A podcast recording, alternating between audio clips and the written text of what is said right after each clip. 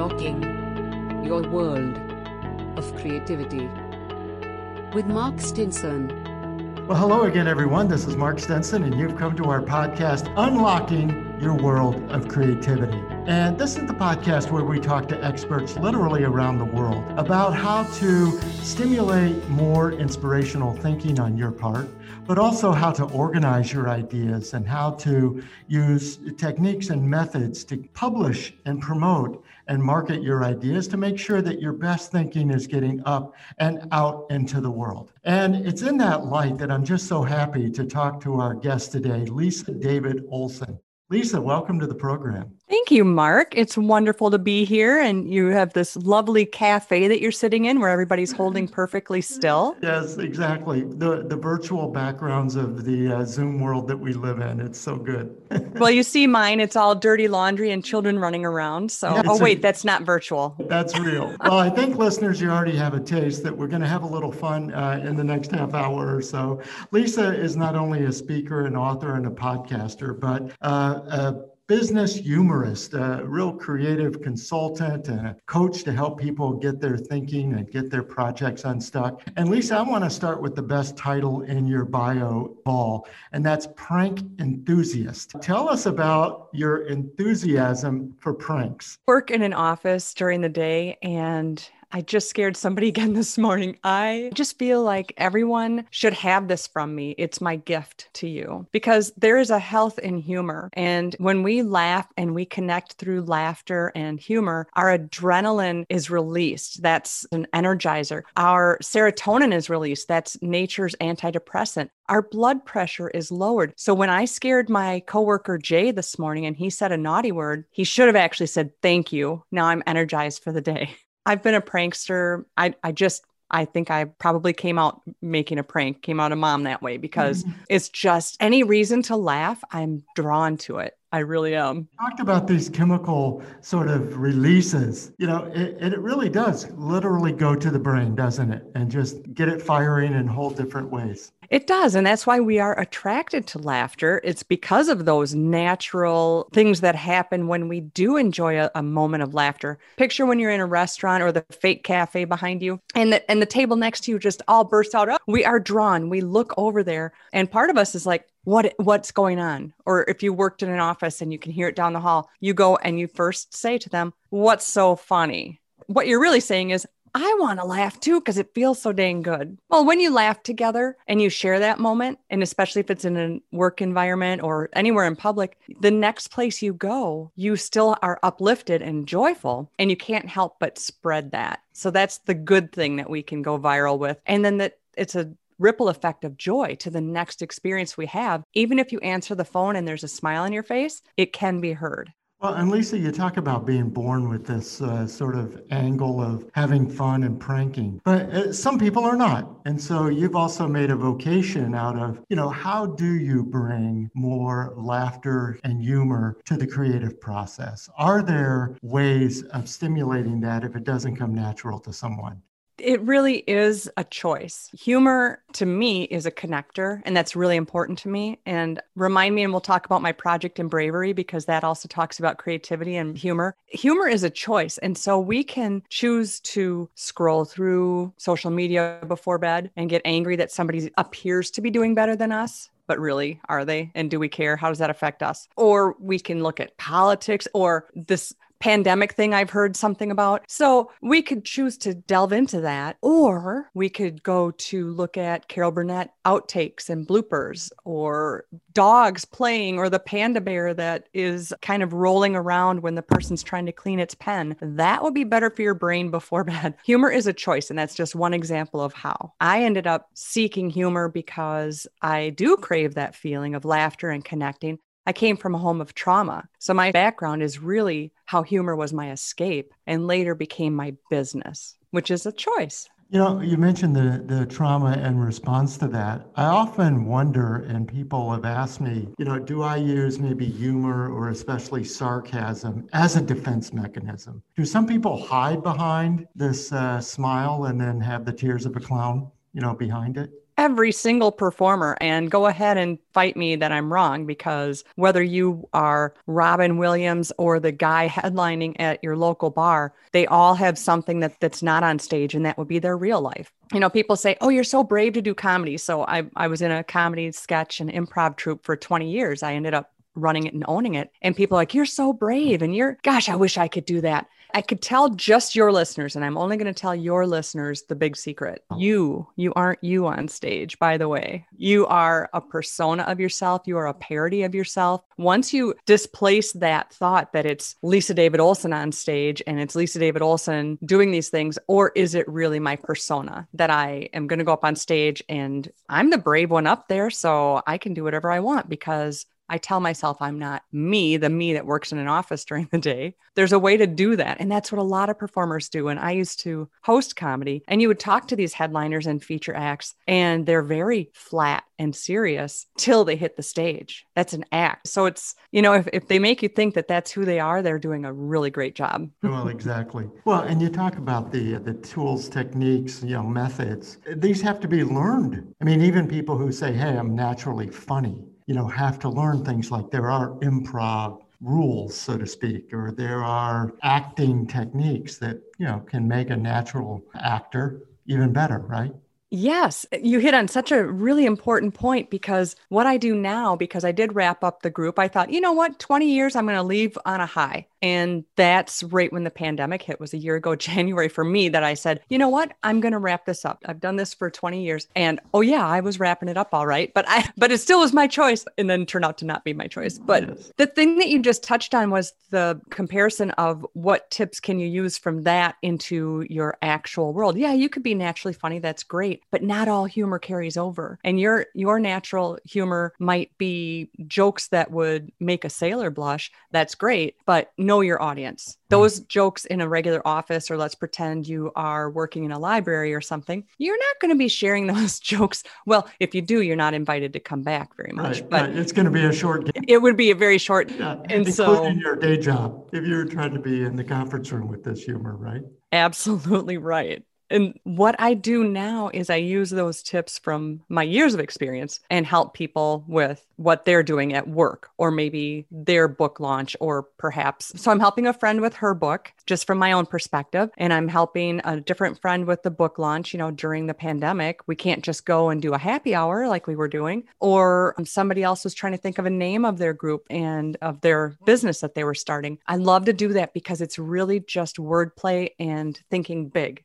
And so a lot of tips from the stage are usable in every day. And you're right about scenes, like in improv. Yeah, we go up and you and I are going to be pretending that we're at the dog show. And as soon as one of us speaks, we know the other one's place. So if I say, Well, Mark, how long have you been a judge here at the show? I just told you your role. Mm-hmm. And now mm-hmm. you know that I'm probably bringing my dog and we, we can go forward. But then we need a conflict. So the conflict might be that I accidentally brought my cat. I'm just making this up right now. Mm-hmm. It sounds funny too. And then so now we have to work out of it. So do you decide, okay, we can put a suit on the cat and now it looks like it's a dog. We found the conflict. Hopefully we worked it out and hopefully it was funny and we have to have an end. That's true for conversations. And what you and I are doing is listening to each other and building on what we heard. That's a crucial conversation, but it's also the way to do an improv scene that's successful. So having your partners back, listening to what they're saying and building on their idea, letting them be heard. Well, it's interesting how you've just translated that sort of improv formula to everyday conversation or if even business conversation, a sales process, a, you know, so forth. And, and I guess as you've made this a business, how have you brought this into the workplace? You know, how have you worked with business teams to show them how to use humor to sort of either improve their culture or to create new ideas, things like that? People want their teams to connect on a different level. So you've got Steve in accounting, you've got Nancy in HR, and they connect probably just because they have to share a document or they're in the same meeting. But are they really connected to know that Nancy likes to collect salt and pepper shakers and, you know, Steve has a horse? We don't know that. So is it that important? I I think it is because it's a way to get beyond just work and actually care about each other and learn, oh, his learning style is this and her learning style is that. And that's how we stay connected and really can be more cohesive in whatever projects we're working on together. So it's really important to make your partner look good, whether it's in the office or at home. Don't forget, it could be your partner, it could be your child. You know, let them be heard. Are you listening to fix it or are you listening to hear and let them vent it out? You know, so know how you're listening to be actively listening. Yes. But with teams, I love to go in and we play. Uh, one of my favorite games to play is we do this game where we think of crazy, crazy things. Well, let's do it right now, Mark. What business are we at? And you and I are, are working in this business. It's let's pretend it's an office. Great. We are franchisees of a sandwich shop. Okay. And so right now, I'm going to ask you and all the team here. So you're going to come up with at least two ideas, and I will too. Tell me here at our sandwich shop franchise, how could we get fired today? And it could be anything. So I'm going to first say that we are, we have an open bar and we're drinking on the job. That would get us fired. Do you have one? Could serve, I'll say, spoiled sandwiches. But doesn't mustard last forever? Mustard lasts forever. Salami. That's the name of your next book. Yes. I think we could also allow any kind of animals in and just let them have their way with the place, going to the bathroom and shedding all over. So animals all day, every day inside this restaurant. Right. We could have a keep the change promotion where we keep the. That's awesome. No one has ever. It's so much okay. like mandatory tipping. I would. Very mafia like. Now we're going to take those fabulous ideas. Now we're going to make them workable. So I'll fix mine instead of drinking on the job. I think every Friday we're going to get free root beer floats on break. That's good. Well, obviously, I guess we could take the keep the change and donate that to uh, charity. Yeah. That makes sense. Or, or I guess we could also say it goes in a fund to give sandwiches, you know, to the less fortunate. You know, we have a fund where the excess sandwiches at the end of the day, instead of selling them as expired, you know, we keep them from being expired by giving them away. You actually gave me goosebumps with that one. That is so sweet. And instead of animals messing up and shedding everywhere, let's say we each bring a picture of our pet and we'll make a big board and everybody has to guess whose pet is whose. I like it. What do we have left for you? Well, let's see. Well, we could also have like a bring your pet day, even if they couldn't come in the office, maybe out in the parking lot, or and we could have some kind of pet fair this exercise is called Get Your Butt Fired. And it was so fun. I mean, you and I, I had a blast, and it, it was just two of us. Now imagine that with a room full of people where I don't make everybody answer, but it's, I, I promise not to scare your introverts. That's one of my promises. So that that way, people that want to participate and shout out, but we just learned like for yourself that it's possible that we might even take that topic offline and say, what charity could we donate to? Maybe we just set up a, a, jug in the break room and we all could chip in. That would be kind of cool. That idea is one that could go really far. But the main thing is, is that as a group, we're, we're saying these crazy things like you'll always be remembered for the guy that wanted to keep the change kind of thing. You know, so it's a team builder that is free, you know, mm-hmm. just takes a little time and and it gives everybody a chance to just be as, as wild as they want and then bring it back and actually do some groupthink. And even as you were mentioning the improv, there's a lot of trust in that, isn't there? And I guess even if the get your butt fired, you know, we know that we're not going to be fired. So there's a relaxing, but but the trust that something like that could build. How, how important is that in a group session that we've been talking about? It's so great that you point that out. Trust is so important in the sense of being free to speak and in that group, you and I just did, I've had people say the craziest things and very adult things and very silly things. But we knew that it was a safe room, that it wasn't, you weren't going to really get fired. So why not be wild? And we kind of got each other going. And then as we brought it back down, it was funny as heck to think back to what the wild ideas were. Trust in a scene on stage is committing to the scene no matter what. And you did that. You committed to the sandwich shop and you were an employee for the moment. You committed to that scene and you didn't say anything that made me look bad. You didn't tell me no when I said, we'll drink on the job. Now imagine if you had said, no, no, no, no, that's not good. Boom, you just shut me down. I'm not going to share anymore. And I feel kind of bad. And so that's in an improv scene, that's why you might have heard the term yes and. So I accept your idea and I can build from it. It doesn't mean I completely agree, but I'm not shutting you down. So that's called a roadblock in improv. Oh, we're here at the we're here at the car show. No, no, we're not. We're here at the tree farm. Boom. You just shut me down and now I'm just standing there going, "Well, then do something." Mm-hmm. So that happens in conversations as well. So for the rest of today and tonight, are you doing that to anybody or are you letting them be heard, making them feel important? And really important, do they feel heard? Do they think you were listening? Sometimes a follow up question is really important in a personal conversation. Well, and you really bring up an important point uh, that there is a role at some point in group dynamics for the devil's advocate. It's probably not in the first five minutes of the brainstorming, but but how do you? I'm always curious from a group dynamic standpoint how different facilitators and instructors handle the devil's advocate, the people who do want to either derail or stop or judge you know, in those periods where we're not supposed to be derailing and judging. Well, in my comedy group, if if ever that was the case, that person wasn't invited to be in our shows. We had this really great cohesive group of seven people that were together for so many years, just for that reason, because we built this trust.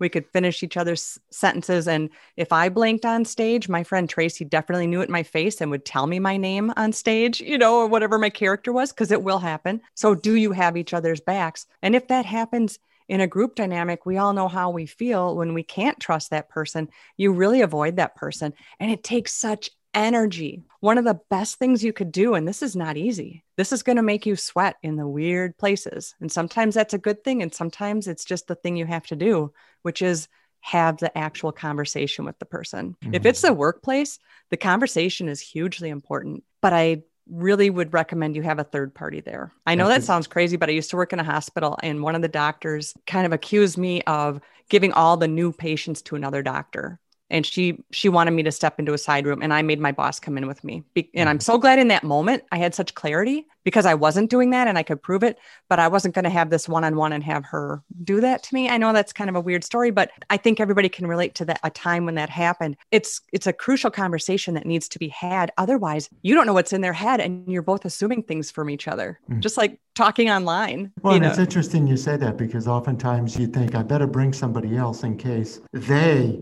say something well, what if you say something? I mean, yeah, that might be either misinterpreted, that's not what I meant, or that's not what I said. You certainly don't want that difficult sort of he said, she said kind of moment, do you? No, and it probably isn't fair for me this for me to say this, but I'm 55. I'm gonna say it. Working in an office of women, that is going to happen. If, well, if the more women you have in a group, you need to have a conversation with the other one to understand where their brain's coming from. Otherwise we do so much assuming and it just builds this this i don't know picture scabs that we don't need. And it's just like ugh just talk it out. But you also mentioned, you know, as all politics aside, but we've all had a moment where we've said something. Well, not, I was just kidding because you think you're the big jokester in the room, but somebody else took it in a whole different way. You know? And that's happened, and that will sit on you. Sometimes the other person doesn't even doesn't even care or didn't notice. But if it did sit on you, I think the right thing to do is to reach out. I've, I've had to do that. I absolutely said something to somebody. It was really flippant. All I said was, Oh, you still work here? It was just one of those Midwest silly things because I hadn't seen her. I hurt her feelings. I had no idea that she was at home with her sick child. We work in the same building, but it's opposite ends and we don't see each other every day. And I said it as a flippant thing in the hallway. I will never use that phrase again she reached out to me later and said, I my daughter has been really sick. That's why I haven't been here. I had no clue. You can believe I brought presents for the kids the next day and apologized uh, yeah. three different times. I was hoping that she understood. That was just one of those dumb, you know, hey, whatever you say. And I'm so glad she reached out to me. I felt like an idiot, but it was, but look at me. I didn't mean anything by it. How could I know? And I'm so glad she reached out to me because if she hadn't, she would have thought I was just cruel that I thought she was gone and and just having fun. Who cares? That's not my business. well, and that's some of what you've been talking about with creativity is to open the channels and open the lines of communication so that you can also receive the feedback, not just give it. But oh. you know, yeah, that's what you're saying. Be gracious. Yes. If somebody is reaching out and it's them asking you for the conversation, be gracious. That takes that's bravery. And nobody wants to do that. So give them your time, your your attention, put your phone away and and be ready to hear a message. Yeah. Well, folks, uh, my guest is Lisa David Olson, and we're unlocking the world of creativity with some of her experiences. Let's turn to your creative process, Lisa. You've published a couple of books. Describe how you compiled your experience and your stories and so forth into your book. Everyone has a story, and so many people will say, I've always wanted to write a book, but who would read it? And that makes me want to sob because it, write your book because you want to share a story. Don't write it because you wonder who is going to read it. But at the same time, do know your audience. But, you know, I wrote my story because growing up in trauma in an alcoholic home and finding humor as my escape and later as my business, I really wanted to tell that story. And finding the right editor or book coach to help you along that journey just to keep you in track. But if you've got an idea, just start writing because the editing is not to be done during it or you're going to miss something. Sometimes you can write long and then go back and just pick out the nuggets that you that you want. So I I ask that you would write it if you're thinking of it. Mine is Laughs on Rye, W R Y, and it's an improviser's memoir. And it is about the back and forth of my mom and I, her alcoholism, and my childhood through modern day now. I work with officers in the day and I prank them too. So it doesn't always go great, but everything's a good story. And then my other book that I have is I just had it printed locally. So if you're interested, that is something you'd have to reach out to me for. And it's What Ifs and Why Nots. And it's a creative journal of tips to unlock your stuck ideas. And first, I have a question about that. But uh, first, tell us how to find that. I guess the book is probably on Amazon, right? My book, Laughs on rye is on Amazon and it is through printed version, Kindle version, and audio. Excellent. And then the journal, we reach out to you. How do we do that? Yes, I decided, you know, during this time, I thought, you know what, I'm gonna I'm gonna give some business to the local guy, and plus, it's it's a spiral bound because mm. I hmm. am very controlling, and I like to when I write or draw, I want it laying flat. So one side is all lined and one is blank, but I have a lot of creative tips like this one. Discover your why. What is your purpose? The reason you do what you do. Love that. Now, I wanted to ask you about today's tip from your journal. And you said that oftentimes creative ideas come from combining two otherwise normal ideas, but when you put them together, they sound crazy. So today you wanted to have a cup of coffee and take a shower. And you thought, well, I think I'll save some time and I'll do both at the same time. Now, this, describe the outcome of this creative inspiration. Well, thank you for for noting that. If anybody wants the photo, it's on LinkedIn. I it was not a time saver. I would like to correct you. I sit okay. corrected. It was a desire. And I wanted coffee and I wanted my shower. And dang it, if I didn't do both, and it was a joy. And I also had a crime podcast on a speaker nearby. It was a beautiful moment of my day. I'm going to tell you that. I've also done that with ice cream. I've had ice cream in the shower. I called out to my husband and he came in, You okay? I'm like, Yeah, can you put this back in the freezer? And he just roared laughing. Who would think that an arm is going to be thrust out of the curtain with a small container of ice cream and a spoon? Life is short. Make, do things that even if it just makes you laugh and make you feel like you're playing hooky or something, do it. Mm-hmm. Go barefoot. Do do whatever. It doesn't have to be big. It, it's affordable. You can do things like pranks, like drive around with a cup taped on top of your car just to make people scream and yell at you. Hey, you got a soda on your car? You just wave like, I don't know you. It's just do things that make yourself laugh first. Absolutely. I, I, was recently asked about these creative techniques, many of which I'm asking you about. And it, it, was the same thing. It's like, well, you can drive another way to the grocery store. I mean, there's yes. probably another street. And yes. it doesn't cost anything. It didn't take any time. You didn't have to take a course. You, know, you drove and you looked at something new out the window. Yes, that's exactly it. And turn on a different brain. radio station. Why not? Yes. Exactly. So the coffee was good. You had a, a, good creative moment there. Excellent. I did. Well, Lisa, what's next? You, you said uh, maybe not the improv uh, classes and studio right now, but what, what's on the horizon for you? Yeah, I still do teach improv. It's just that we're not doing the actual full full out shows right now. We were doing sketch comedy that was taking like you know four or five months to write a show, and and and while I love it and I miss it, it, it was just time. But currently, I'm doing the creative consulting. I am speaking and I love being a business humorist at your business. Or I speak a lot to women's groups. It doesn't matter. I'll come in and I'll bring the fun and I can share ideas of how the workplace can do affordable games that don't interrupt the work. And also, I have a TEDx coming up, and that will be in Bloomington, Indiana. And I'm so thrilled to share my message of seeking humor and finding bravery. That sounds very exciting. Well, folks, my guest has been Lisa David Olson, and we have been having a lot of fun talking about uh, creative inspiration for one, and techniques and methods and tools and all sorts of uh, pranks that we can do to brighten our day and to stimulate some creative thinking. But I think you've also heard from Lisa ways that you can make some of these creative activities and initiatives very practical in your world, from creating new ideas to creating an open conversation and these crucial conversations that sometimes we have to have with our coworkers. So, Lisa, just can't thank you enough for sharing your uh, experiences and your laughter and your ideas with us. Thank you so much for having me here. I love your show, Mark. Thank you, everyone. Thanks. And be sure to go and follow Lisa on LinkedIn and check out her book, Laughing on Rye, W R Y, which is just perfect as well. Laughing on Rye. And that's a terrific book. So, listeners, this has been Unlocking Your World of Creativity. We've been talking about methods and ways to stimulate our creative thinking, but also how to organize our ideas, and most of all, to give you the confidence to get your work up and out into the world. Let your story be told, let your creativity shine, and let's have some fun with it as Lisa's encouraged it. So come back again next time. I'm Mark Stinson. This is Unlocking Your World of Creativity. Unlocking Your World of Creativity with Mark Stinson. Copyright 2021.